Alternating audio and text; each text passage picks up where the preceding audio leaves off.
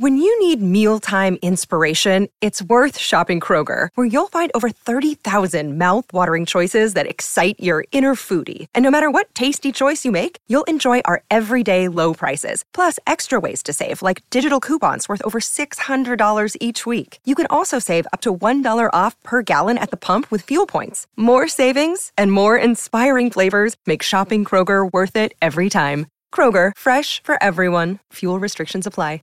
Here it comes again. Lunch. Will it be the same old, same old? Or are you ready to take a vacation from the ordinary with the new Jamaican Jerk Turkey Sub at Firehouse Subs? Freshly sliced smoked turkey breast, craveably sweet mustard sauce, and a hint of Caribbean seasoning. Just $5.55 for a medium. Save time. Order the new Jamaican Jerk Turkey Sub on the Firehouse Subs app.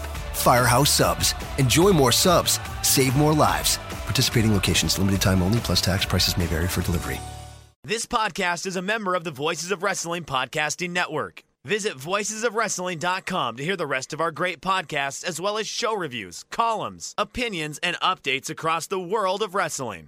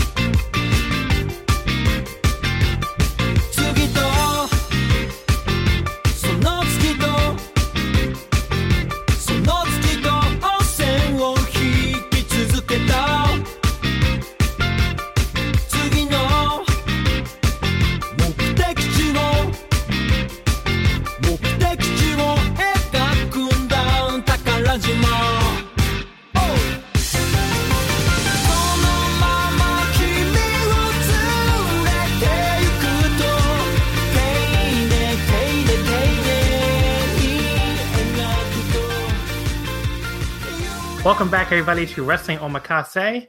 It is episode number 70, and I am joined here today by a first time guest. Welcome to the show, Jasmine. Hello, everyone. Hello. Um, it's been a long time since we've had a first time guest on, so I wanted to start off, first of all, with a uh, little bit of background. I guess just talk about yourself a little bit, um, Hmm. especially like how you got started as a wrestling fan, maybe, and then also how you got started as a New Japan fan specifically, since that's today's topic. Well, a wrestling fan. I've been a wrestling fan since like forever. My parents were huge into wrestling in the 90s with the Attitude Era. My mom still has the biggest crush on The Rock. But like with New Japan, I was just it was the cool internet thing in like 2014, so I just hopped on the bandwagon. I've been here ever since. wow, I didn't realize you were that much of a New Japan veteran too. That's pretty cool. Yeah, you've been, been on, you've been you've been on here there for a while, yeah. Um, who who are you like really into originally? Like, who was your big New Japan person right away? originally, Yeah, and you're gonna kind of hate me for this. Originally, it was AJ Styles. it's okay. I mean, look, his his his New Japan run was good. I can't really sit here and argue with anyone who says it was good. I, Uh, mean, I don't really care for him now, but something about him then was like super cool. And now he's just like some guy with a bad soccer mom haircut. I know I haven't seen a lot of his uh, WWE stuff this year, but what I have seen hasn't been very good. But I've heard, I've, I know people have told me he's had better matches, like Yeah. on the TV if you watch it. But yeah, like I do catch SmackDown sometimes, and usually his matches on TV tend to be better than his pay per view matches. Which is yeah. Which is really weird. I know it's like very like if you just watch the pay per view, you'd think he's like fucking terrible now, honestly. yeah, honestly. but yeah um but yeah 2014 that's definitely a big aj period and it's funny because like i right before i recorded this like a few days ago i just done um oh god wrestle kingdom 9 i guess would be the number the 2015 one that's like nakamura ibushi you Yeah. know aj naito and okada tanahashi and that's such an awesome show still. Like i, I got to go back and watch a bunch of that just for like to record that podcast um like on the eggshells thing. So that was really it was really fun. That's such an awesome show. But yeah i did watch aj naito so i just saw aj like in his new japan element. And even there in a match that really cool about like that whole era of Bullet Club. Like it's changed Yeah. so much since then. Yeah they were, I don't know I'm trying to think when it like really started becoming like less and less like interesting because there was that was that whole period where they were like in I don't know it still felt kind of special to have them in Ring of Honor too at the same time Yeah. like I like I wonder because you and I you and I are both local were you at the Ring of Honor did you, first of all do you go to Ring of Honor New York shows I've been to a few. Did you go go to the one? I think the one where Jay Lethal won the Ring of Honor World Title, and also it was like AJ and the Bucks against the Kingdom. It was like a terminal, wh- whatever that. Uh, No, I didn't go to that one. I had to think about it. That's a show that I remember pretty well. It's like the Bullet Club feeling special in Ring of Honor still because like they just had this really wild six man tag against like uh, Adam Cole and the rest of the Kingdom. I'm not usually into any of those people, but they the six man tag still it was, it was really fun. So I You don't know, know. I'm still a big Kingdom fan, so I take offense to that. who I don't even I mean I don't know anything about the current Ring of Honor honestly. I mean I barely watched them this year. But um yeah I, don't, I mean they, they were okay. I don't, I don't know. I'm trying, The I'm trying has to read changed like a lot since then too, because you know. Yeah I don't hate Matt Taven or anything. He's just I find the, the amount of hate he gets online sometimes is a little bit like he's really leaned into it. Like he knows when to be a dick about it, and that's great. Yeah are you going to Final Battle by the way Mm, probably not. Fine. yeah I don't know I To be was completely honest with you. I have two tickets to it, and I'm I keep going back and forth on whether or not I want to go, but or, just unload them. But I think I'm gonna go because now they announced Zack Sabre and Jonathan Gresham, which That should really- be amazing. Yeah, that sounds really good. So that might be like that. That's like my drawing match right now. Yeah, So I it might. be I worth might- it for that. Yeah. Um, but yeah, so so New Japan, late 2014 into 2015, it's a really cool period. Um, it's it's a cool period to jump in, I guess. I've I usually like I'm it's it's a really rare answer. I feel like 2014. I feel like whenever I ask people this question, like it's always the two periods I get all the time are like 2013. That was like a real big jump in period, like the 2013 G1, and then all and then if if they weren't in then then then they came in like 2017. Hmm, 2017 was a big one. Like Yeah, a lot of my close friends like really got into it in 2017. Like you know, Burr. Burr got into it in 2017. And, and we, we would stay up and watch the 27 G, 2017 G1. Like it would be like five in the morning Eastern time. It'd be like 10 in the morning for her. And we'd be up on Rabbit watching live. Yo, it's not fair at those Euros. They get like such better times than us to watch. Like they get to have their morning coffee and watch wrestling. I know it's not fair. Not at all. Um, but the those the one they get screwed on though, right? I guess is the DDT those noon shows yeah, because what that would be like five a.m. for them, so that's like a little too early. yeah. So, but um, but yeah, so that's that's cool though. 2014. It's just a very rare answer in in what I've done these, so that was cool. Um, who like who like for your New Japan fandom? Obviously, just mentioned AJ, but like who were some of your favorites? I guess not up into today. Well, you know, I feel like Shinsuke is a very obvious answer, especially for anyone who got into New Japan around that time.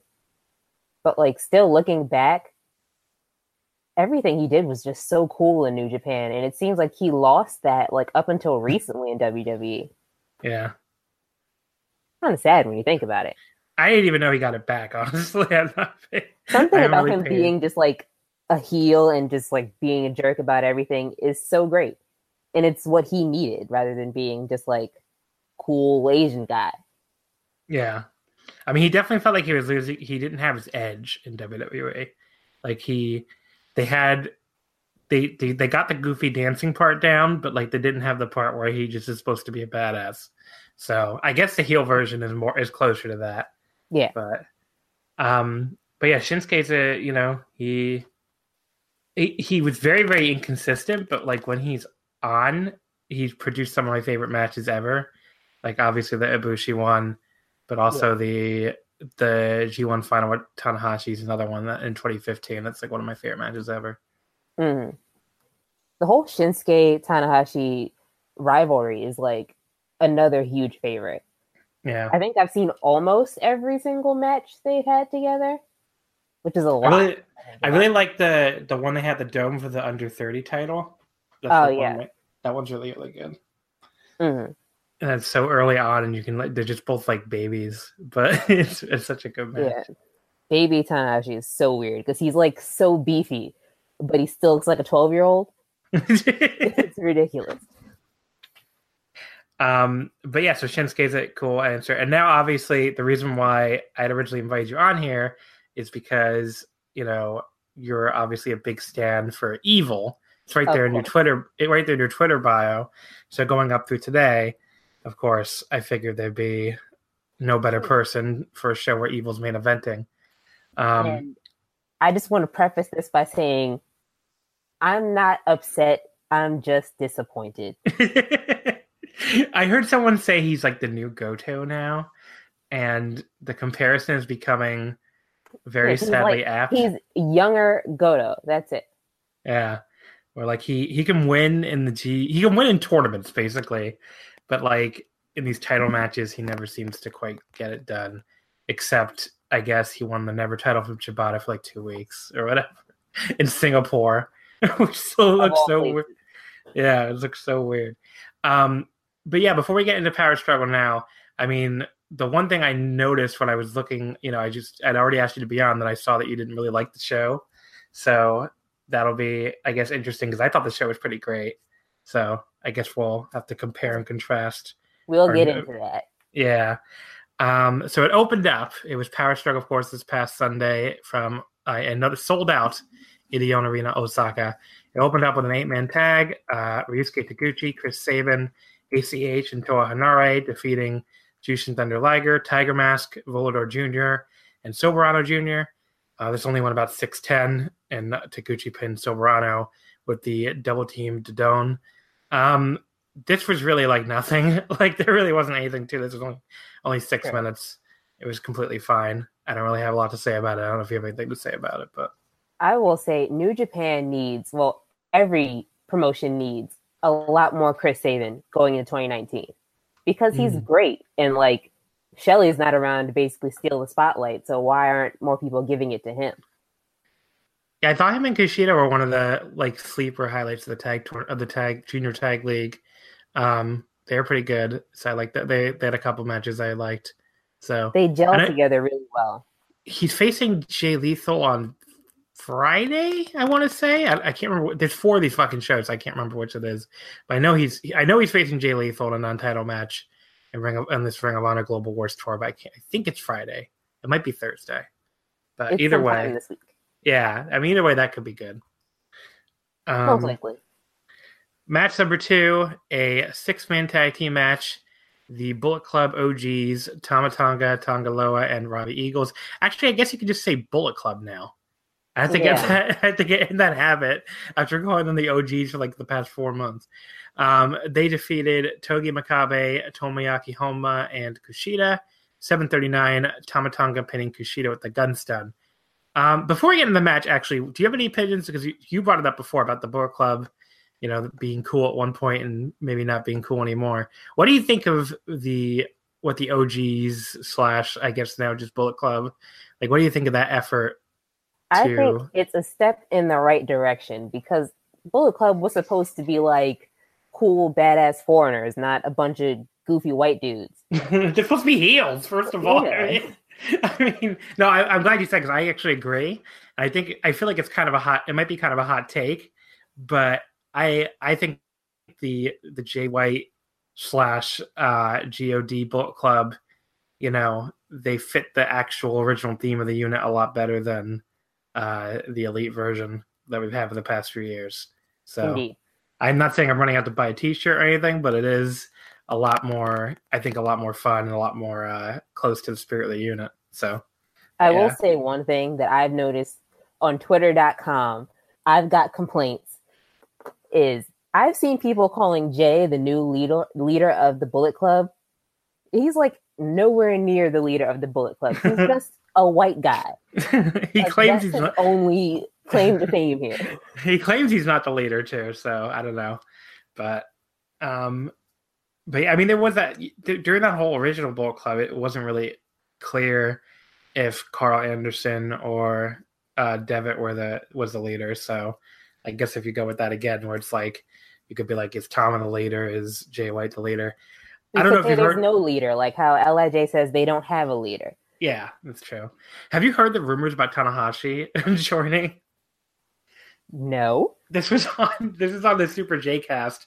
Uh, shout out to them on this same network. But one of the hosts mentioned on this past week's show that they got it from a pretty good source that steered them correctly in the past that that's something that's being talked about at least or in the works is to do a Tanahashi heel turn and join the Bullet Club, which is one of those ideas that when you first hear it, just it sounds so insane that you're just like, I can't even like brain can't even comprehend any of that. I mean, that's basically where I'm at. Where, when I heard that one too, I was like, what the what would that even be?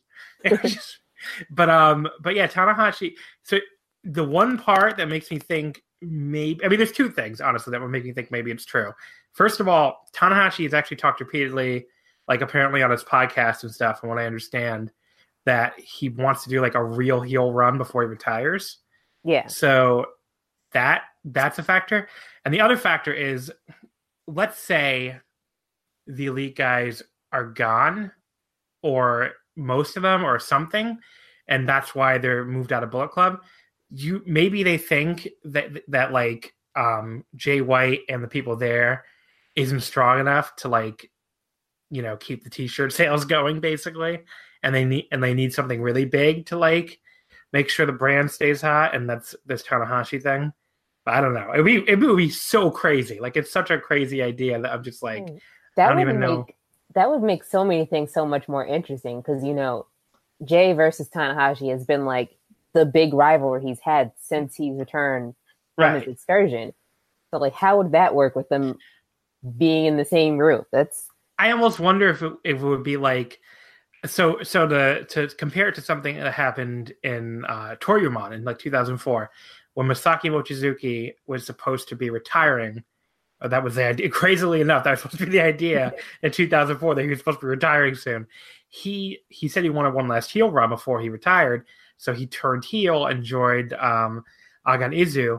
But the heel turn only lasted about six months before he like went back babyface. So I almost wonder if the idea would be Tanahashi turns heel. It's a big shock thing. He joins Bullet Club, big shock thing. But it's really just a setup Tanahashi and Jay White again, maybe for the following year at the Dome in 2020 or something. And, you know, you just have the two of them, you know, coexist in the unit the same way like Okada and Jay White did this year and maybe tease a little tension at some point and then, you know, then they all kick Tanahashi out and he goes back babyface. Yeah. I feel like it could be something like that, just a spitballing. But yeah, so that's a interesting rumor that we'll see, I guess. I the like I said when I first heard it, it's so it was so insane that I just I wasn't even sure honestly what to make of it. But the more I thought about it, the more I was like, hmm, maybe there's something to this.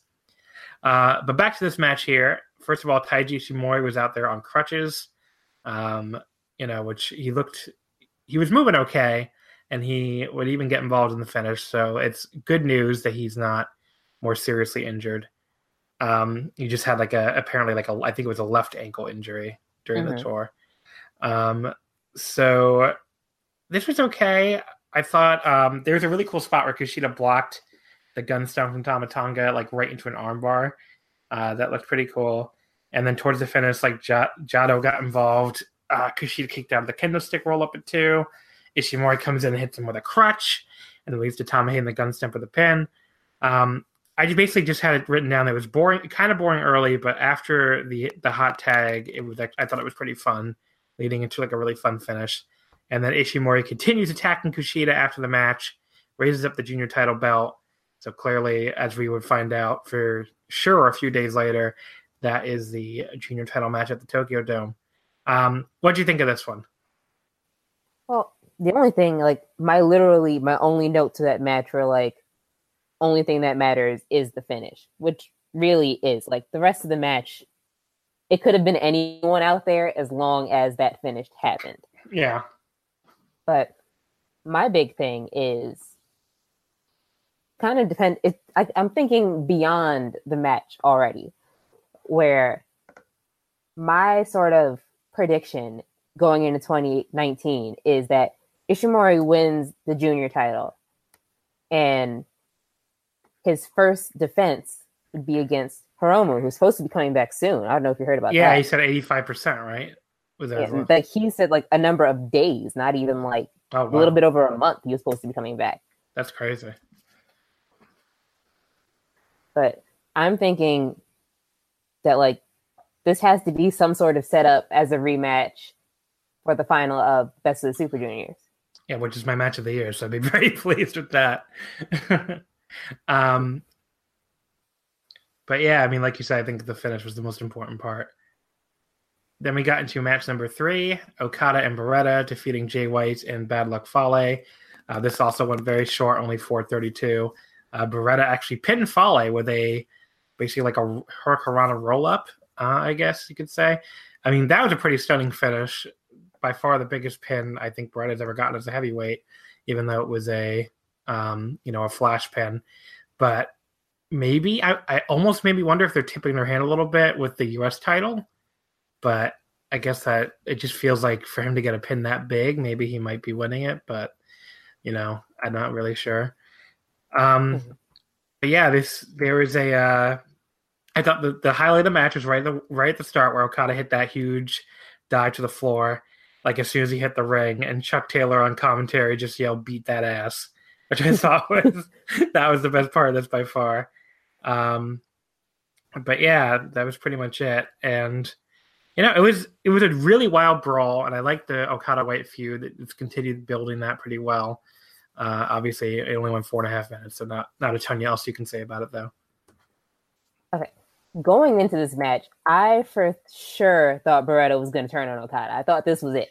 You thought he was the mole, I guess. Yeah. and like I wasn't the only one who thought this. Like a lot of people were going into that match saying like, "Okay, Greg's for sure going to turn on Will Kaiser, right?" And like he's he he didn't do it. yeah. So I'm wondering, like, Maybe there is no mole. Maybe Jay was Liger being says he knows who the mole is, and it was somebody in that match. Wait, who Sure. said that? Liger? Yeah, on commentary oh, apparently. Oh wow, wow, that's crazy. So it was someone in that match, allegedly. Allegedly. Um, I yeah, that I that who the fuck else could that be? Then I don't know. like, Yeah, like my Yeah. money is on Beretta. okay, so it could still be Beretta. I guess we'll say. Um, then we have match number four. Uh, Kenny Omega gracing us with his presence on the store here. Jimmy Makota Ibushi to defeat Hiroshi Tanahashi and David Finlay in 947. Uh, Bushi pinning David Finlay with the golden trigger. Uh, before we get into the match, what do you what are your thoughts on the Tanahashi Omega feud so far? I think this highlights how like a lot of foreigners in Japan rely on laziness to get heat. Like if you if Tanahashi's working an entire tour and he's like he's got like a good almost decade on you, you have no excuse to like not show up for it and then just say, "Well, I'm too good for you." Like I'm busy on my boat. you know, like you're just some Canadian dude with bad hair. Like you're not special, my guy. Kenneth Jerome Omega should be showing up to more of these shows. That's my opinion on this whole feud. Is that like he should be showing up more? Yeah, I mean that's a complaint. I think I really hate the. I don't know. I'm just like when I watch a wrestling show, I just want to hear two guys like talk about how they're going to beat the other guy because they're better. I don't want to hear two guys talk about how like my style of wrestling is better than yours and your style of wrestling is uh, Yeah, makes like- me sad. Like I, I, it honestly feels like one of those kind of things where like if WWE did this, like people would complain a lot and justifiably. I think it would deserve complaints, but New Japan does it and people just kind of like give them a pass on it. I don't, I don't really understand why. Yeah, I would say like a big thing is I think Kenny Omega gets a pass on a lot of things that like guys who if they weren't him would n- would be torn to shreds by people on the internet. Yeah, I agree. Like how Lesnar doesn't show up for big events. Like neither does Omega half the time. Yeah. And no one talks about that. But everyone has a problem with Brock not showing up for a pay per view. Yeah, I mean it is hypocritical by some people. Um, but yeah, I mean, as far as the actual match goes, I mean, uh, the other thing I want to say about the Kenny not showing up thing, I, I, because I heard again on Super J Cast and some other people saying, well, you know, what does it matter if Kenny doesn't show up on these tours? I mean, the problem isn't necessarily that Kenny being there would make these shows like so much better if he's just in a random tag. The problem is more like when you're watching these Korakuen shows and Kenny's not there, and Tanahashi is like in a tag match against Kota Ibushi playing Kenny stand-in it just feels like really fucking dumb. like Yeah, it like, just feels really It feels, you know what it feels like? Like the perfect metaphor for this. It, it's like Tanahashi's been talking to a brick wall, brick wall. yeah. And somewhere on the other side of that wall is Kenny Omega. Like the Wrestle Kingdom build is like Tanahashi feuding with himself because Kota because Kota Ibushi doesn't Kota doesn't have any problem with Tanahashi, and he's if you watch those post match promos, he's like. Why am I here? Like, why am I fighting Tanahashi?" Like, that's pretty much the entire promo. I don't know. It's just really like that's to me is the biggest issue. Is it just makes those shows feel very, very hollow, and I don't, I don't feel any buzz for the Tanahashi Omega match. It's not like there's that many shows to build it up at this point. I mean, you have World Tag League where the focus will be on the World Tag League, and you have two Korakuens. And who, and again, who the fuck knows? Like, is Kenny going to be on those shows? Uh, maybe, maybe not. At this point, who who even knows? And then you have the the Road to Korakuen, Road to Tokyo Dome Korakuens, which are only two shows, and that's it. Then it's the Dome. So it's really Yeah. not a lot of it's not a lot of time to really make this feud feel big or important. And to me, so far, it does not. Like it's I, I think we can talk a little bit after the show about like the card so far, but like to me, it's one of my least anticipated matches of the card. True. Um, as far as this match, the first thing they there was like a really goofy exchange at the start where like Kenny and Tana were both just like avoiding each other repeatedly. I thought looked pretty goofy. Um, one thing I noticed too, if you look at the gear, like with Finlay's, Finlay had these. I think these pants were new, right? These like really black pants. I I, don't remember feel him- like he's worn them like at least once before, but it was on like some B show no one was watching for some Okay. reason. So they're so they're rare. Then it's not new. Yes. Um, but yeah, I mean, like with, with him wearing those black pants and Kota wearing his normal gear, like if you just looked, you'd probably think of Bushi was with Tana and Finlay was with Kenny. I don't know if that was if that was on purpose. It was you know if that's like setting something up or something that's really funny, but I don't think it was. think I mean, one can hope. Hashtag dump him. um, Finlay looked good here. I thought after the it looked like the CMLL tour kind of like rejuvenated him. I thought. but- Yeah, like it seemed like I don't know, it seemed like over the last couple of months, like since he got actual gear, he's kind of lost some I don't know if it's steam or if he's just got like something going on in his life that he doesn't want to talk about, but he seemed a little out of it. And I think like going to Mexico, he came back rejuvenated. Yeah, he looked more like locked in, maybe. Yeah. Um, and then they get the they hit the golden trigger on Finlay for the pin. It was fine, I guess. The best thing I can say about it. Yeah.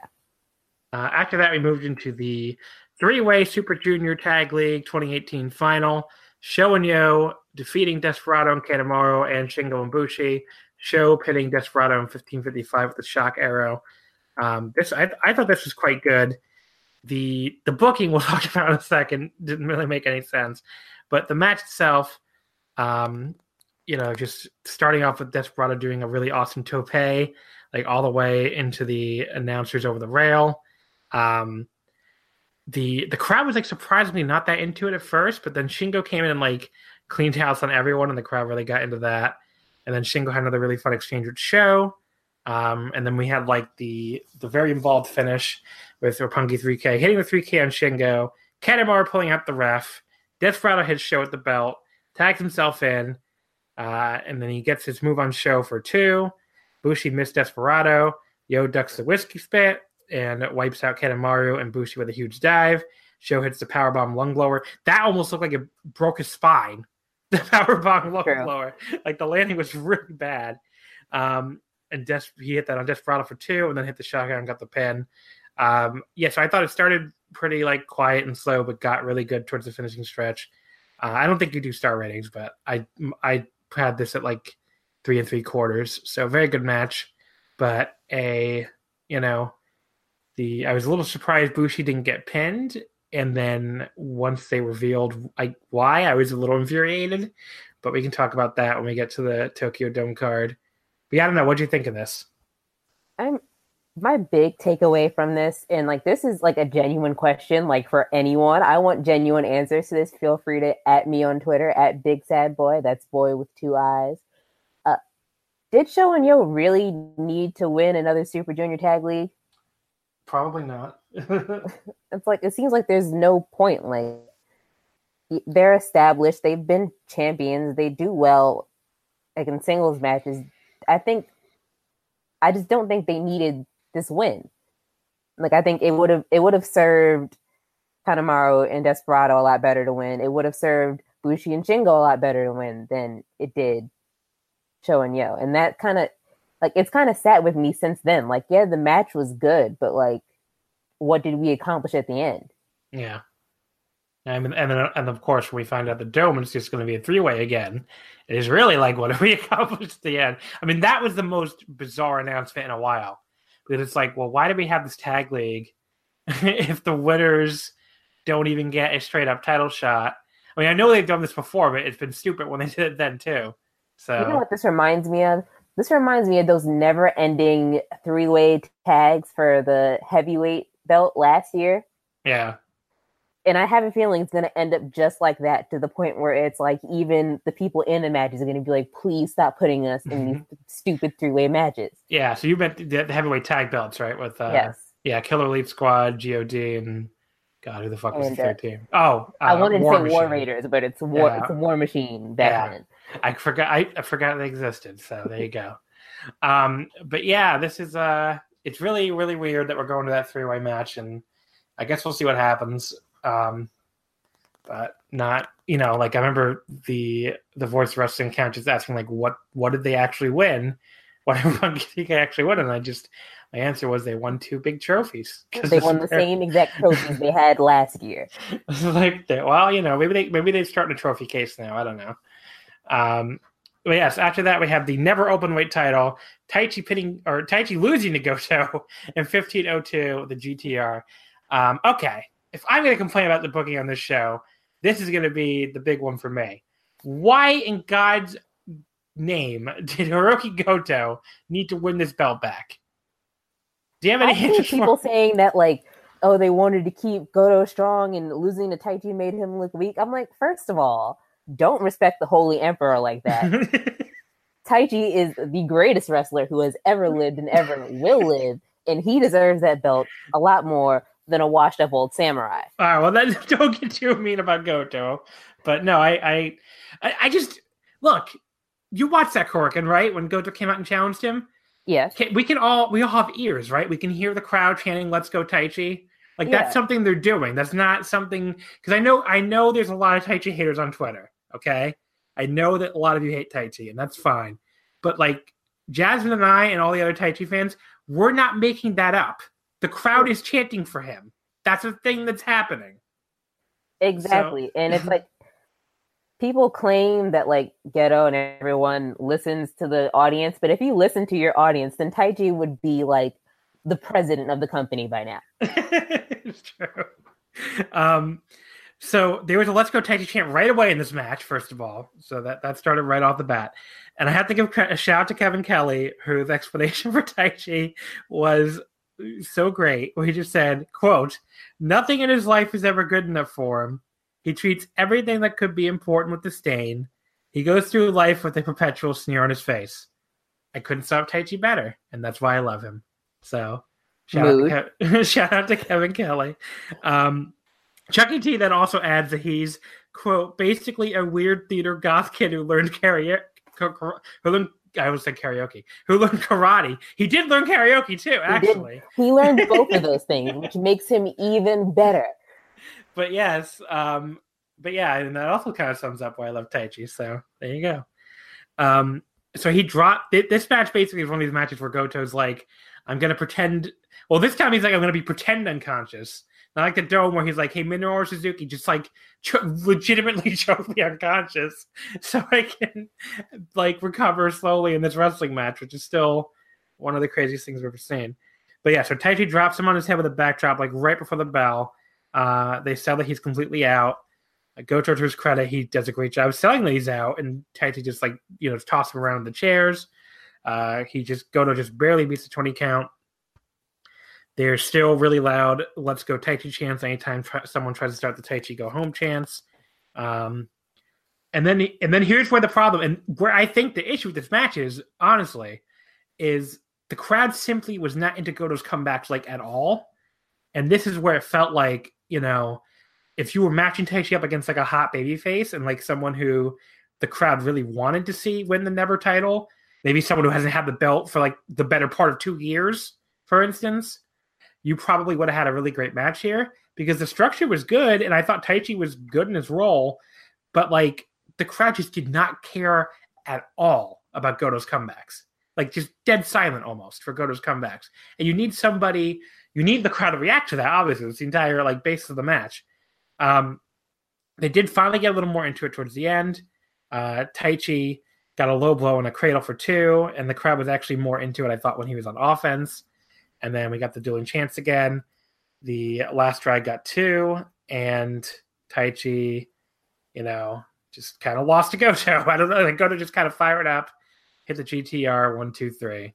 Um, you know, I went three and a half on it. I still liked it, but yeah, I mean, like, it's pretty clear they just went to the well one too many times with Goto, and I feel bad being too critical because I know this wasn't the original plan.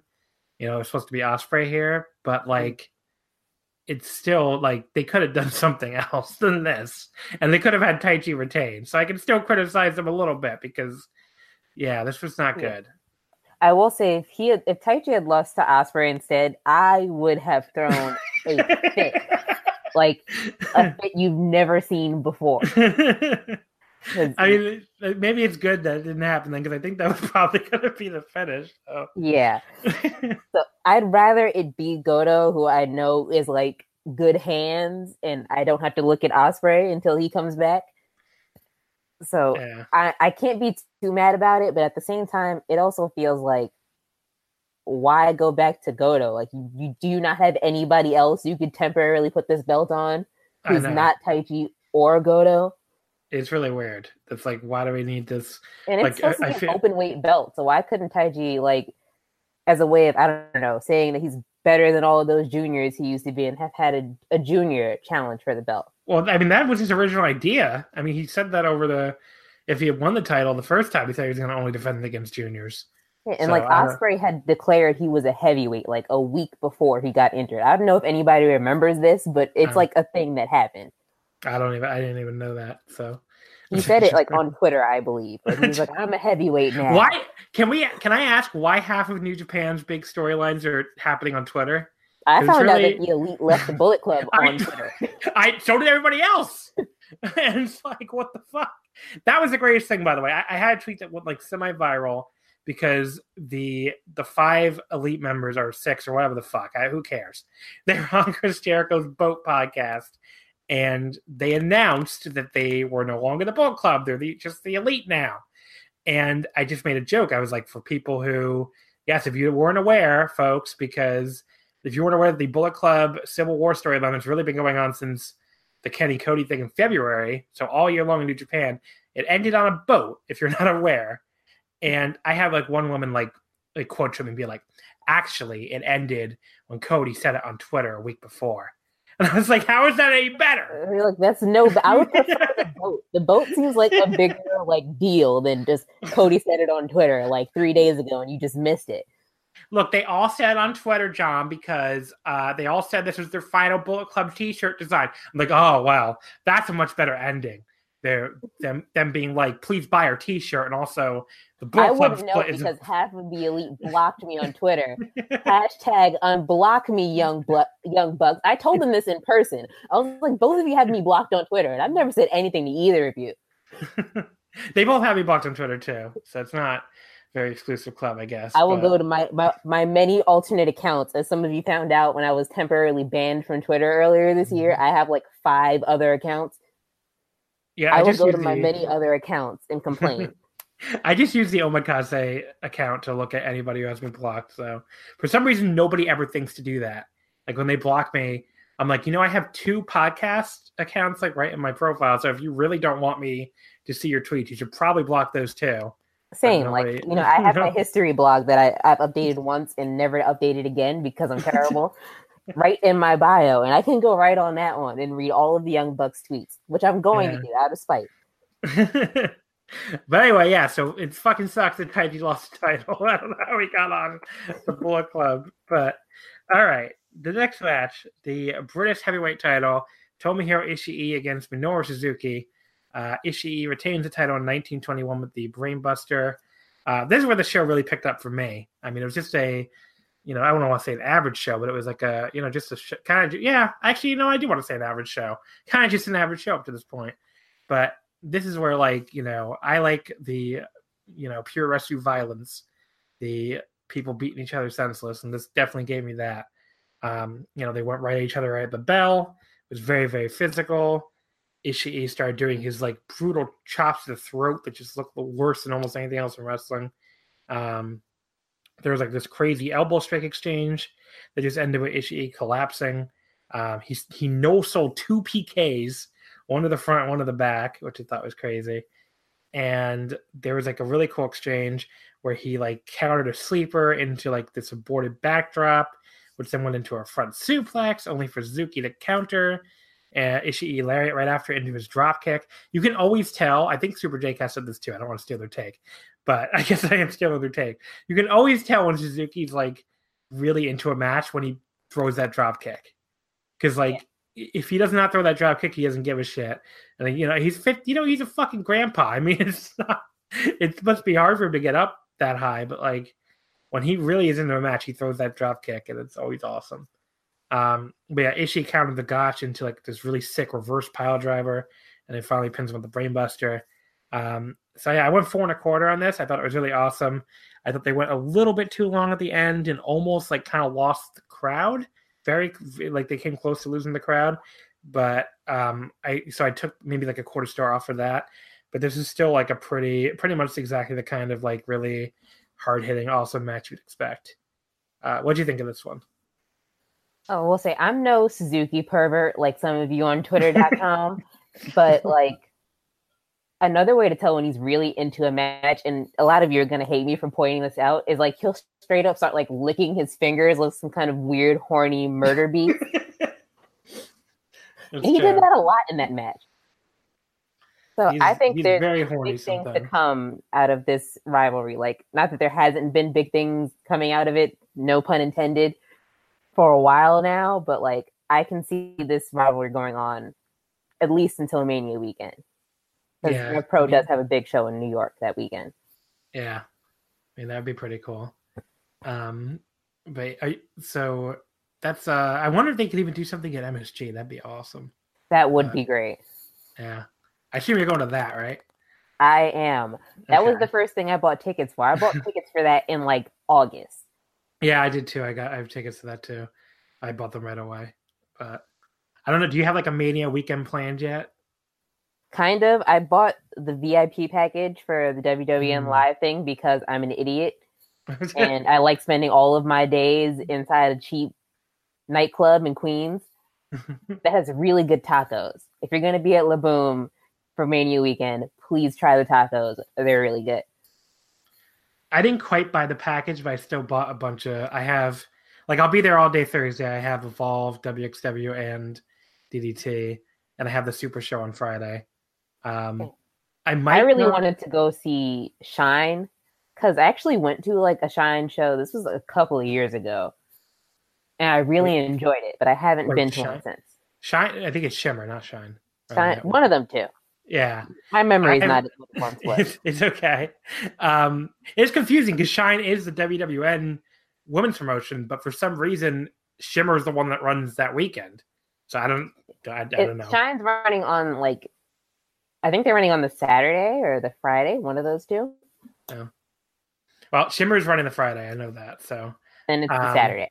yeah, and Shimmer, I think Shimmer's the one I was thinking of going to, but it, it it's just going to depend on if they bring in anybody I really like. Like if they bring any, like okay, Maki Ito's already confirmed for the weekend. If she if Maki Ito's on a Shimmer show, then I'm going to Shimmer. Like that's not even a thing. Or if like Miyu Yamashita, or like even if they bring over like other Joshi, then I they need go. to bring Saki Akai, but as Saki Sama. yes, I don't want her awesome. if she's not wearing the goth outfit. uh, that would be awesome. I miss Saki Sama. R.I.P. Saki Sama. Come she back to us. Back to France. I know she needs to come back to Japan, and then America too. True. Um, but that okay. So, but you, did you like the match? So I feel like we never got to that part. Oh yeah, I liked the match. I mean, I just I was very distracted by how horny the match was and unable to process a lot more besides that. Okay. Um, the semi-main event: Tetsuya Naito defeating Zack Sabre Jr. in 2012 with the Destino. Um, this was awesome. I thought. I mean, I think they've. I mean, look, they've had three matches this year. Uh, the first one, the New Japan Cup match, I did not like at all. Actually, I wasn't really into it at all. The second one, the G1 match, the G1 match, like I gave, you know, when it happened, I was like just so fucking angry that Naito got eliminated. I couldn't really appreciate it. I didn't go back and watch it until, uh, like someone basically told me when I was listening. I was listing, I guess, all these awesome Naito matches from this year, uh, like towards the end of September. And someone was like, "How do you not have the Zack G1 match on there?" And I was like, "I don't know. I don't remember being that good, but I was really like blind with rage at the time." And they were just like, "Well, you have to go back and watch it." So I went back and watched it again, and I was like, "Oh, actually, this match was like four and a half stars and was fucking amazing." I just was too angry to, to even notice, apparently. So yes, yeah, so the second one was awesome. This one I wouldn't go that high. I only went four and a quarter, but it was it was close. Um, you know, I thought Naito did a really cool job keeping up with Zach on the mat early on, even though he also just made it clear that Zach was better. I just thought, you know, Naito doesn't get a chance to show that he can do that kind of mat wrestling very often in New Japan, and he's actually like better at it than you probably expect for somebody who never gets to do it. Um, you know, then it kind of it Zack like at one point Naito did, you know, his pose in the middle of the ring, and Zack grabbed him out of the pose right into a triangle, which is pretty awesome. Um, but yeah, the match like slowed down around the time of like this count out tease. But then Naito did this like mini mini comeback with basically that that spot he does in the corner all the time with the, the ends of the drop kick. Zach like countered it at first, so Naito had to find like a second way to hit it, which is like a pretty cool little sequence. And then Zach like rolled through the the Naito top rope Rana like right into submission, which was really cool. Um, he Zack kicked out a running desk, you know, which everybody kicks out of now and then he tried to reverse a regular one into a pin.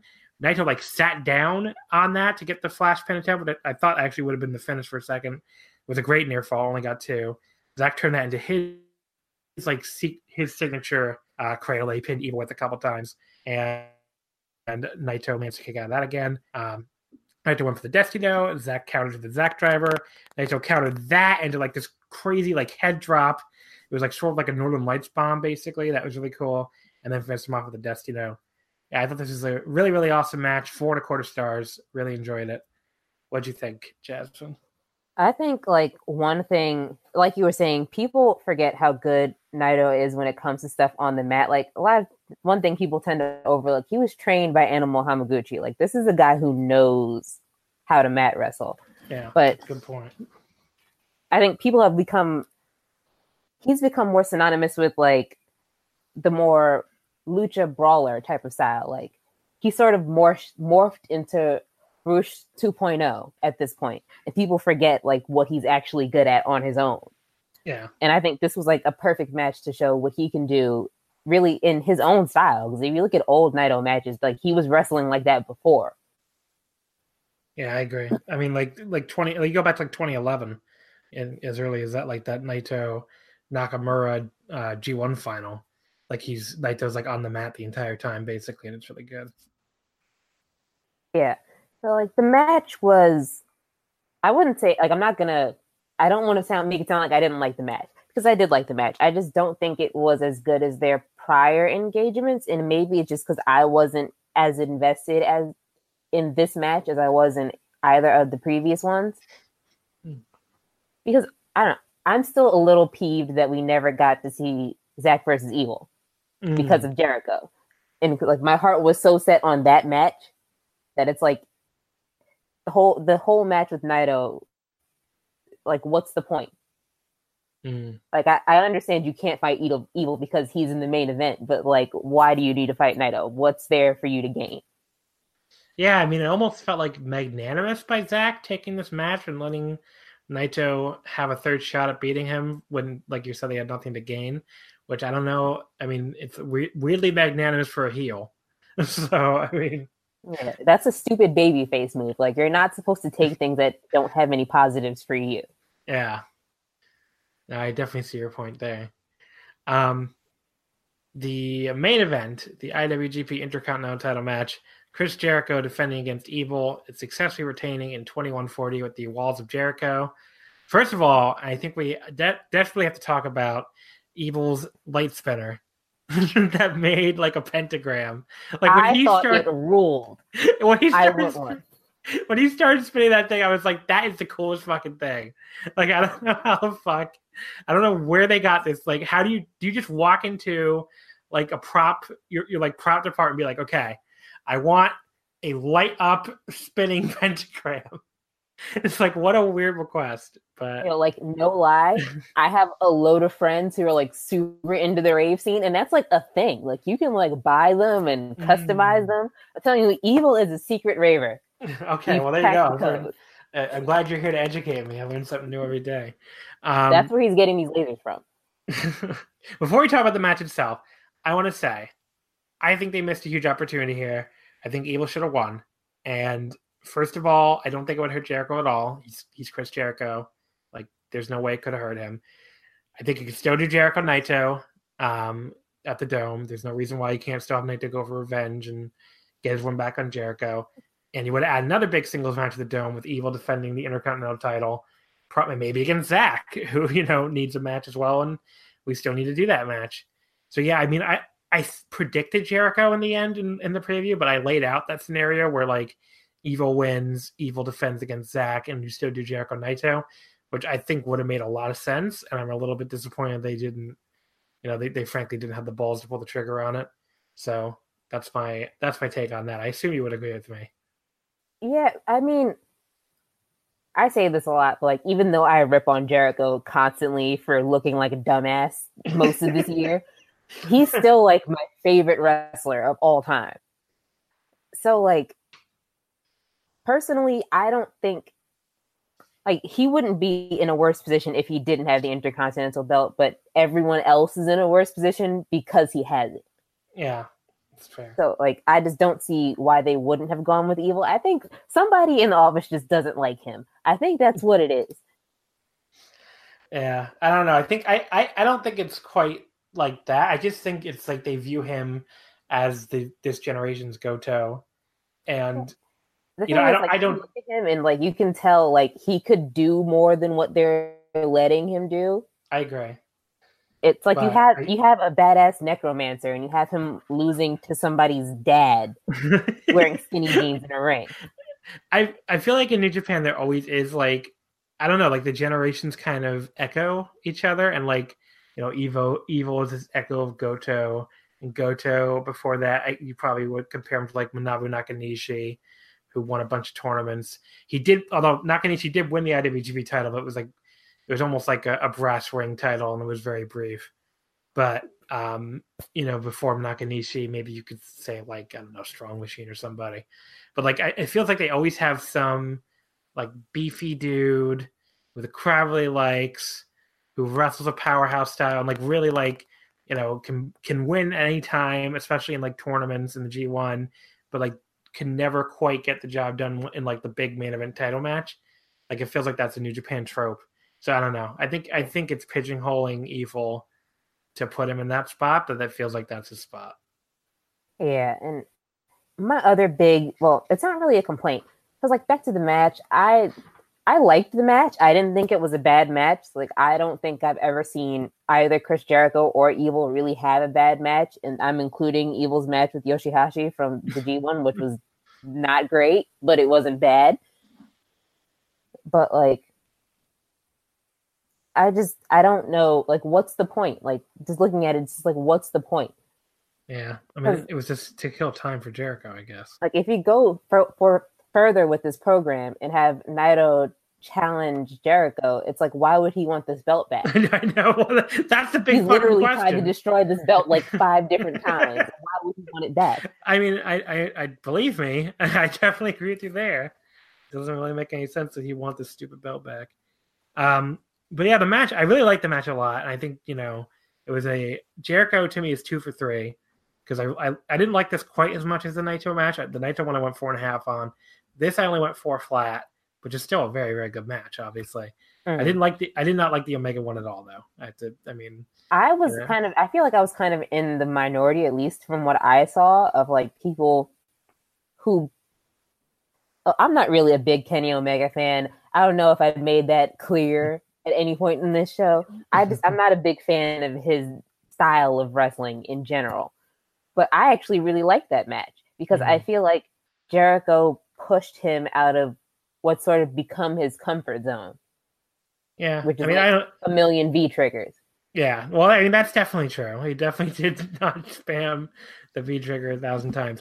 I it, it was I don't know. It was it was too like it was too slow and like it felt very WWE to me, which is just not what I want when I'm watching a New Japan show.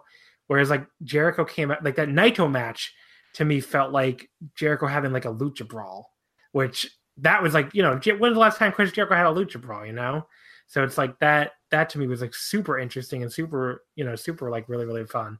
Here, I, it was almost like in between, and I, this this to me was like the most New Japan style of Jericho's three matches. Like it, it felt much more in line with that with the house style than he's felt in the, in the last two. Yeah, and I don't think that's a negative at all. I think you know I think he's he's adjusting to it. I think it really worked. But yeah, this to me was like the most New Japan esque of the three matches. Um, Jericho seemed yeah, Jericho seemed to like it a lot. Yeah, that speaks a lot to Jericho's sort of ability to adapt. Like he's really been like a chameleon over the past almost 30 years, where if you look back, it's like looking at different people. Like there are distinct eras of Jericho. Yeah. You can look back and see like he was completely different at this point than he was at another point. Another thing that happened in the match that I don't know if it was really obvious to other people, but I noticed Jericho is really good at remembering when he's supposed to be the bad guy. Yeah. And a lot of so-called heels nowadays, like if they hear the crowd cheering for them, they'll play up to that. But if Jericho hears the crowd cheering for him, he'll do something immediately to remind them, like, "Hey, you're supposed to be booing me. You're not supposed to cheer for me." Yeah. And I think um, that's kind of a lost art nowadays. Yeah, I agree. Um, the STO through the table, that was pretty crazy. I mean, just for Jack to be taking that bump at his age is, you know, yeah.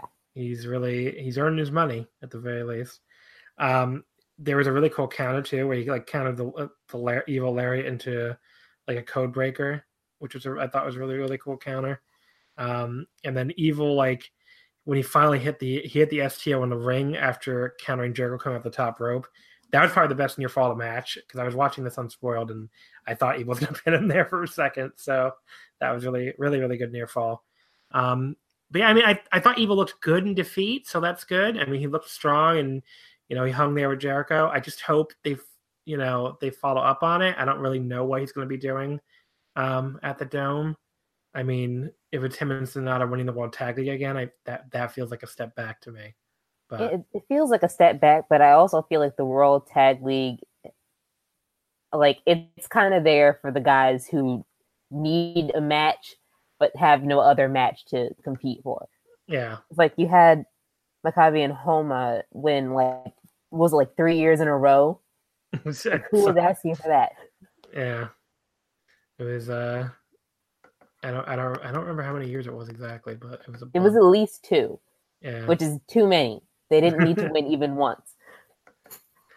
Uh, but yeah, that's the show overall. I, I like the show quite a bit, and you know, even though it was clearly like like a treading water show from a storyline standpoint, but they like almost every power struggle is honestly.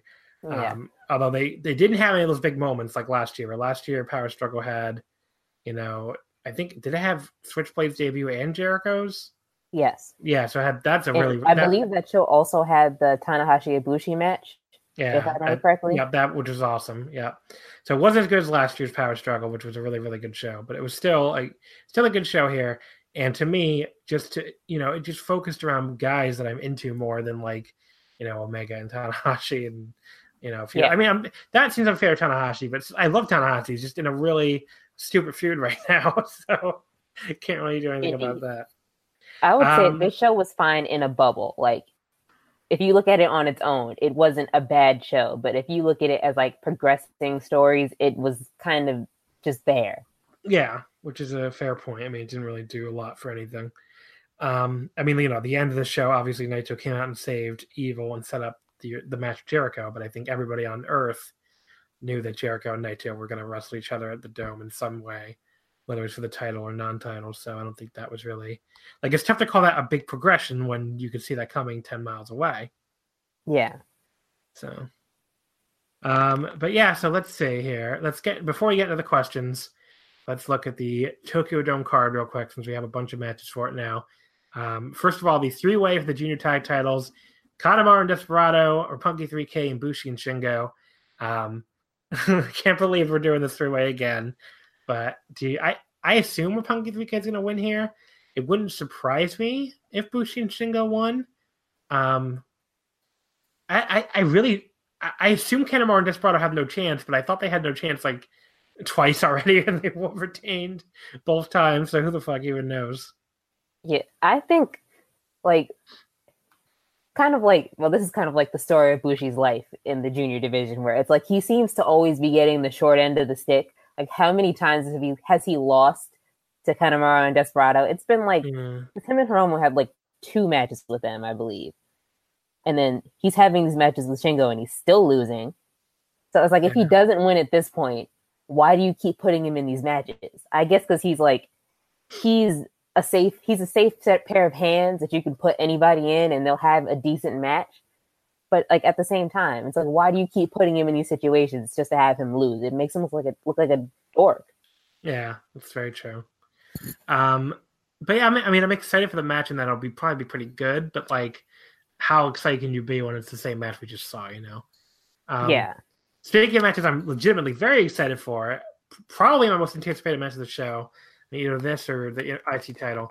Kushida against Taiji Ishimori for the junior title. This could be like this to me is like the sleeper. Like this could be like be like a five star match. Honestly, I mean Taiji's been awesome in New Japan. He already had a five star match with Hiromu. Kushida's Kushida. I mean, he always finds a way to come through in big spots, especially. I mean, this could be like really, really, really good. Yeah, and I feel like this is a situation where no matter who wins, there's well, there's really one clear challenger I have in mind for either of them, and that's Hiromu. Because I feel like him coming back has to be a big deal, and he has to come back and win the belt. Otherwise, it just kind of feels like it'll kind of feel like he was robbed, really, Yeah. which he kind of was. He was robbed by injury, but to have him robbed again would be too much. I think. Um, but yeah, I, I, I totally, you know, I, I think that that match could be maybe for like New Beginning, which would be like, I mean, honestly, Hiromu versus either one, you could main event a New Beginning show with that if you wanted for his Yeah. return and everything. Like that would be a big, big match. Um, Okada versus Jay White. This is this to me is my wild card so far, where I like the build a lot. Um, you know, I've really been into the build of this match. Will they deliver like a really, really good match in ring?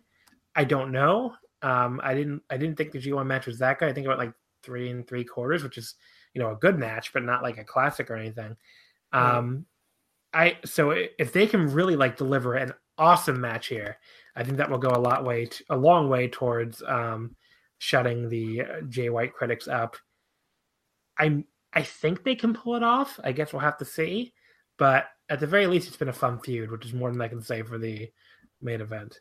hmm I actually really liked their G1 match, which is, I mean, obviously, because, you know, aside from being the number one evil stand, I am also known as a Jay White enthusiast. That's So true. I'm not gonna, I'm not gonna diss my boy, but at the same time, like, I thought that match, like, they don't necessarily gel together, like, perfectly, but I think, like, part of the problem is their styles. If you really look at Jay White and Okada, like, side by side, their styles are very similar to each other. Yeah. And I think point. that they're so similar that sometimes it's just like two birds crashing into each other. Like it looks cool for a hot second, and then you realize you just watched two birds crash into each other, and they're probably both dead now. um, but we'll see for the match. I'm I'm I'm I'm cautiously optimistic. Let's say that's what I'm going to say for that. I think it will be a decent match. I don't foresee it being bad by any stretch of the imagination. Yeah, I agree. I just like if if it can get to like a really really awesome match, that'll go a long way towards making this like a a very good show. So we'll see. Um, yeah. Then the the IC title match, Jericho Naito. Like of all this card, this is the one I feel most confident in, just because they had a really awesome match at Dominion, and you know, Jer- I'm sure they'll come up big again. I mean, what? There's really no reason why they won't. Of course. Yep. And in the main event, the IWGP Heavyweight Title, Kenny Omega versus Hiroshi Tanahashi. All I can say is, I hope to God Tanahashi wins. Kenny, I hope you go to NXT, buddy. I've had enough. Honestly, I think I think Kenny's done like all he can do in New Japan, and at this point, I think he knows it, and that's why he's sort of like treading water. Yeah. I mean, and, the last like the last six months in general with the elite guys, it's just like I understand you, your contracts, whoop de do. It just feels like the entire promotion is treading water, waiting for these fuckers, and it's just ugh. Yeah, and the other thing is like I, I hate to say it, but I don't see this match really being any good. Like you're the one who said it there. Wow. yeah. I don't know if I even bag, that far. Not to bag on Tanahashi at all because I think he's a great wrestler. But like a lot of his matches to me just like they start out really hot, but for some reason they just sort of fizzle out past mm. a mm-hmm. certain point. Especially when he's going up against guys that are like younger than him. Like when he's going up against guys that are like established guys, he'll it'll still be a fun match. But like, for example, his matches with Jay, where it's like, I once again, I don't want to diss my boy, but they were not great. Like they were all right, but it's just they sort of fizzled out. Mm. I like the G one better than the Tokyo Dome, but yeah. Um, so I don't. I, I've been going back and forth on this for the match quality. Do you remember the matches in 2016? Because I was trying to like the the Omega the Omega Tanahashi. They only had one, I guess, right, for the IC title where Omega beat I, Tanahashi for the vacant. So. I'm gonna look this up because I'm I curious. like my brain is like I'm trying to like yeah. go back in my memory banks, and it's like I feel like I've just wiped that from my memory, and there has to have been been some sort of good reason for that. There was so there was I definitely remember the one where it was a new beginning, um, and Tanahashi, you know, Nakamura had had vacated the IC title, and Omega beat Tanahashi at New Beginning to win the t- vacant title. Uh, what the fuck? Really? No matches were found. I know they. I know they have fought each other. What are you talking about? Cage match. Okay, there we go. Yeah, but it's just the one. So Kenny Omega beat Hiroshi Tanahashi in 2910 on February 14th, 2016, the new beginning in Niigata. I really have no memory of that match at all. Yeah, it's like, like I, I, know it happened. Like, I knew what you were talking about, but at the same time, it's like I know it's a thing that happened, but could I tell you what it was like? No. I can tell you, according to Cage Match, Dave Meltzer gave it four and three quarters. So I'm, i guess I shouldn't be surprised when yeah, that was sort of the beginning of him giving pretty much any match Kenny was in a baseline of four stars. So I, I, would say a baseline like four and a half. Honestly, yeah. Like like the the Meltzer Kenny scale at this point is like four and a half is okay. For anything below four and a half is garbage like four and a quarter is garbage. Anything good is four and three quarters. Five stars is like great, and then anything above five is like awesome. But yeah, um, so I don't remember this match at all. Maybe it'd be interesting to go back and watch. On the other hand, it's 29 minutes long, so I don't know if I'm going to do that. Yeah. Um, I, so what happened is they were supposed to have another one. It's supposed to, I think it was supposed to be a ladder match, and Tanahashi got injured and they had to yank him. So it ended up being Kenny and Elgin in that ladder match instead. Um, mm. Which again I barely remember. But with reason. I know some people really hate that match, and I'm just I'm just like every time it comes up, I, I try to think about it. Like, did I hate it? I don't remember if I hated it or not. Um, but yeah, I was very down in Japan 2016 in general. It was not that a year I, for them I was into really. So maybe I just wasn't paying great attention. Um, but yes, so Kenny and Tanahashi, the first meeting since then. I I mean, look, Kenny has had some matches this year that I really really liked. I mean, like Kenny is not a bad wrestler at yeah, like, at all, but there are some people where it's like he'll have fantastic matches with, and there's other people where it's just like okay. yeah. No, I definitely hear you. I mean, like I was gonna say, um, in the G one, he had a really awesome match with Naito. You know, he had a really awesome match with Ishii, but then he had a really disappointing match with Ishii when he defended the title against him. And you know, I, I did like the Okada match, even though I know some people did not. Um, but yeah, I mean, he also had like some of those other G1 matches were so fucking terrible, and especially like some of the ones I saw get hyped, like the Zack match, uh, the Sanada match, the Juice match, just not good.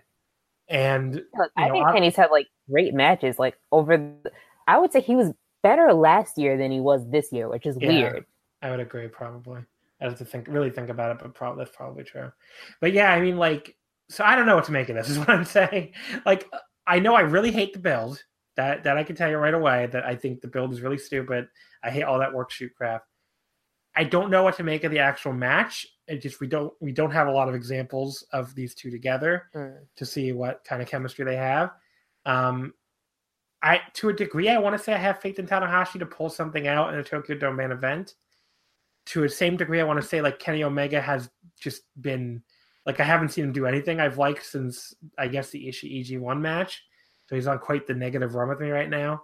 Um, but yeah, I mean, like you know, even even the Ibushi G1 match I found to be a pretty massive disappointment. I Um, thought his. I honestly, if I had to think back to the last Kenny Omega match I watched and thought this was a good match, it will have been, and this was like quite some time ago. If you really think about it, it was when he defended the U.S. title against Trent Barretta. that is a long time. That was a long time ago. That was at least a year ago now. Yeah. and that was like the last Um, match where I really watched it and thought it was good. So something's just telling me that it's not it's not going to be bad, but it's not going to be one to write home about either. Well, I guess we'll see. It's going to be an interesting one. I'm very, I'm, I'm I, I can't say I'm looking forward to it because I'm not, but I'm, I'm like intellectually curious, let's say, about the quality. So we'll see how it turns out. But do you have any predictions? Is Kenny going to leave? Is he going to stay? Part of me hopes he does leave, mostly just because I want to see him. It's not. I don't like wish him bad or anything like that. I want him to do well, but things I want him to do well elsewhere because I feel like he's got a problem where he'll stay at a promotion for so long that it's like he he he sees no way forward. People booking him see no way forward, and it's just he ends up stuck in a rut. And I feel like he's been stuck in a rut for the past year. Yeah, I agree. 'Cause I think Um, it's time for him to go somewhere else. I told. I mean, I totally agree that it feels like he's he's done what he can in this promotion. It probably is time to move on. I don't think he will, though. it's the thing. I don't. I just like my predictions. I think he's just going to stay, unfortunately. But um, I hope he goes. I mean, that's where I'm at with him right now. The thing is, I don't necessarily hope he like goes to WWE. I think it's time for him to like maybe go back out on the independent scene and do something like that. Yeah. But I actually genuinely thought he was he had a much better case of being the greatest wrestler out back when he was still doing independent matches against like people like Mia Yim like two or three years ago. Yeah. That's a good point. Um, but yeah, I don't know. I mean, like, I mean, if he went to to Ring of Honor, even like he could like single handedly bring that promotion to a greater relevance if he stayed the entire year there. Yeah. you know so i don't know i mean i think they should do something you know and, get, give it a give it a different you know get like just do something different and you know let's shake things up i think new japan needs a little shake up too anyway so you know i think it would help all around but who knows all right so let's get into some questions here we did get a few questions um, first of all at lu tang underscore secret do you think the 2018 bullet club breakup was ever a planned storyline by Gedo um, I assume I. I mean, clearly it was a storyline, like as that was going to end with the elite just dropping on a boat. No, I don't think that was planned. I think that's just kind of how it ended up happening.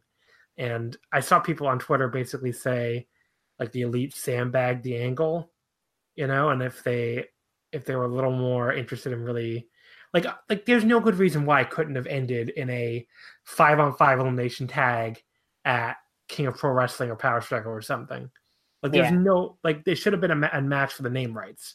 Like if you're really booking this out and doing it correctly.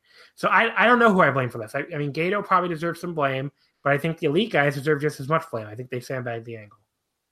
don't I think like this whole angle was kind of stupid because it's like I feel like the elite should have left the Bullet Club a long time ago. They shouldn't have had to, it shouldn't have had to come to a civil war. Like they should have just left Mm. because they were essentially their own unit to begin with. And it's like if you have a group, but that group has its own separate sides, then you're not really a group. So why Yeah. are you still together? It's like Yeah, a it's bad marriage. It is kind of like a bad marriage, which actually transitions great into the next question.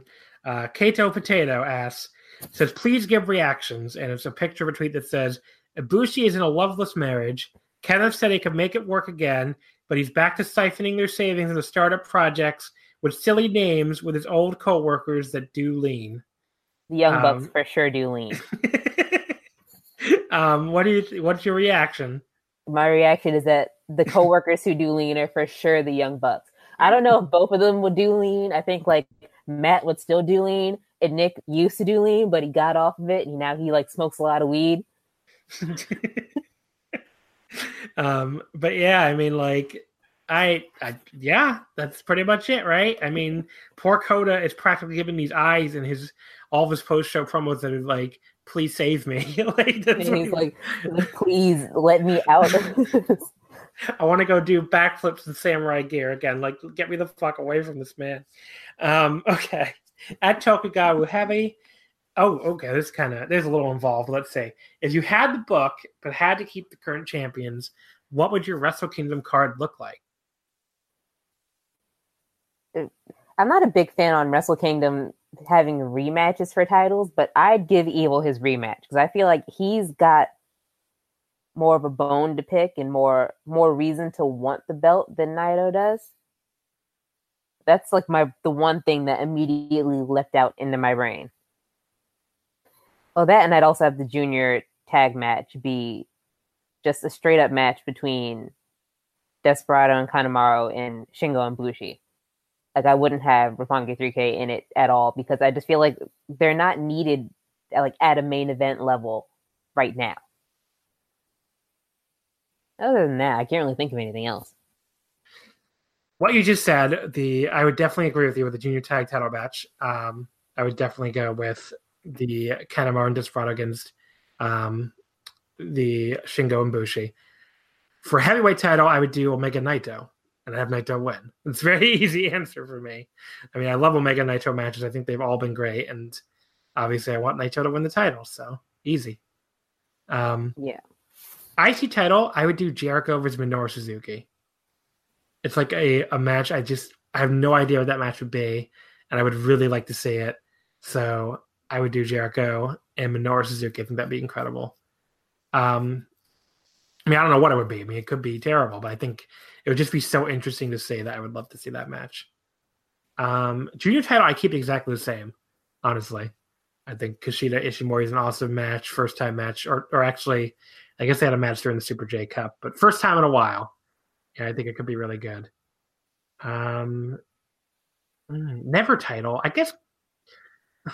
I guess go to Goto Ibushi might be the plan anyway, but that that could be a good, really good match. So I might go with that. And then I don't know for the heavyweight, the heavyweight tag titles. I guess maybe Evil and Sanada, and then the six man tag titles. I I mean, who gives a shit about those belts, honestly? So uh, there you go. Let's see. Next question here. Okay, uh, at KODPT, who should take the never from Goto and how soon? Any thoughts on this? Well, I think it should have never left Taichi. That's my first thing. Back to Taichi. I would like I would prefer it to go back to Taichi, but at the same time, I don't want them to ever have a match again, at least or at least for like a good six months. uh, I, I'm going back to Taichi, so that's my pick. Uh, at Anwar Starwind, will Sho versus Shingo main event a Best of Super Junior show next year? or will Shingo be heavyweight before that? I think they will get one Best of Super Junior out of Shingo at before he, they ever turn him heavyweight, at least. Yeah. So, so I, I think that will, I think that will be a main event probably, and that'll be an incredible main event. Honestly, I can't wait for that. Yeah, I think. Well, it's sort of. I don't want to say it's clear, but it does seem like Shingo's really only a junior as a placeholder for Hiromu, even though he is like a deceptively small guy. Like I don't think people realize he's actually like really short. He's just wide. Yeah. But I think they'll at least have him do one best of the super juniors before he goes heavyweight. Because I feel like that's like a tradition. If a guy comes in as a junior heavyweight, he's got to have at least one best of super juniors before he goes heavyweight. Yeah, I totally agree. I think it would be. I mean, honestly, I mean that the best of super junior was pretty awesome this year can you like next year you add Shingo to that? That's going to be like incredible. Yeah, there's so, a lot of potential great matches in there. Yeah. So I, I hope they, I mean, they, you know, not that Shingo won't be great as a heavyweight too, but like, it's so you don't have to rush everything. I mean, you can let it breathe a little bit, you know. Yeah, and Shingo's kind of used to working a junior heavyweight style because really everyone, well, just about everyone in Dragon Gate works a predominantly junior style. Yeah, they're a very lucha based promotion. Yeah. So there you go. We're in agreement. Let let Shingo stay junior through BOSJ, and I think he probably will. But all right, so that's all the questions we have. Thank you. As always, we send them in. Um, if you want to send in questions, we always take them on our Twitter account, which is at Wrestle Omakase. Not wrestling, the wrestling would not fit. Uh, Jasmine, thank you for coming on. Had a great time, and you know definitely have you back on in the future do you want to plug anything? I know you mentioned your blog before that you've updated once, and also your obviously your Twitter account. Yes, thank you for having me. You know, you can everybody can follow me on Twitter at Big Sad Boy. That's boy with two eyes instead of Y. Uh, I do also have a wrestling with history blog. It's wrestle underscore history on Twitter. I'll get around to updating it again at some point. I promise I will. But I do have an entire blog post about basically why the not so fabulous Moolah was a piece of shit. and I'll say some, some of my final work there. So, you know, be sure to check that out. Yeah, I did read that post. It was really good. So um, definitely check that out if you have time. Uh, folks, thank you as always for listening. I don't know what next week's episode is going to be, usually before I plug it, but I really I don't have anything planned yet for next week. So of course, follow us on Twitter, and I will let you know as soon as I do have a plan. I have a couple like ideas, but I haven't finalized anything. And after next week, though, we'll be getting into our year in review series, which is always an exciting time here at Omakase. So stay tuned for that. And award ballots have gone out. So, of course, all the Omakase guests have their award ballots for uh, 2018. So that's always exciting. I've gotten like four of them back already, which is like crazy. Like I thought I was sending them out way too early, and like four people just like, nah, I've already seen all the wrestling I'm going to see this year. Apparently, here you go. I was gonna wait at least until like the beginning of December before I did anything. Yeah, I mean, I don't blame you. That's what I'm probably gonna do too. But I just wanted to like give get them out really early, just to get them out. I didn't actually think people were gonna do them already, but well, it's cool. I know two people said two people picked Crown Jewel for worst show before it happened, which I thought was really. Funny. And they were right. They were apparently right from what I've heard. All right. Thank you again for coming on, Jasmine. Thanks for having me. And folks, we will see you next week. Thank you as always for listening. Goodbye. Here it comes again. Lunch. Will it be the same old, same old? Or are you ready to take a vacation from the ordinary with the new Jamaican Jerk Turkey Sub at Firehouse Subs? freshly sliced smoked turkey breast, craveably sweet mustard sauce, and a hint of Caribbean seasoning. Just $5.55 for a medium. Save time. Order the new Jamaican Jerk Turkey Sub on the Firehouse Subs app. Firehouse Subs. Enjoy more subs. Save more lives. Participating locations, limited time only, plus tax prices may vary for delivery. When you need mealtime inspiration, it's worth shopping Kroger, where you'll find over 30,000 mouthwatering choices that excite your inner foodie. And no matter what tasty choice you make, you'll enjoy our everyday low prices, plus extra ways to save, like digital coupons worth over $600 each week. You can also save up to $1 off per gallon at the pump with fuel points. More savings and more inspiring flavors make shopping Kroger worth it every time. Kroger, fresh for everyone. Fuel restrictions apply.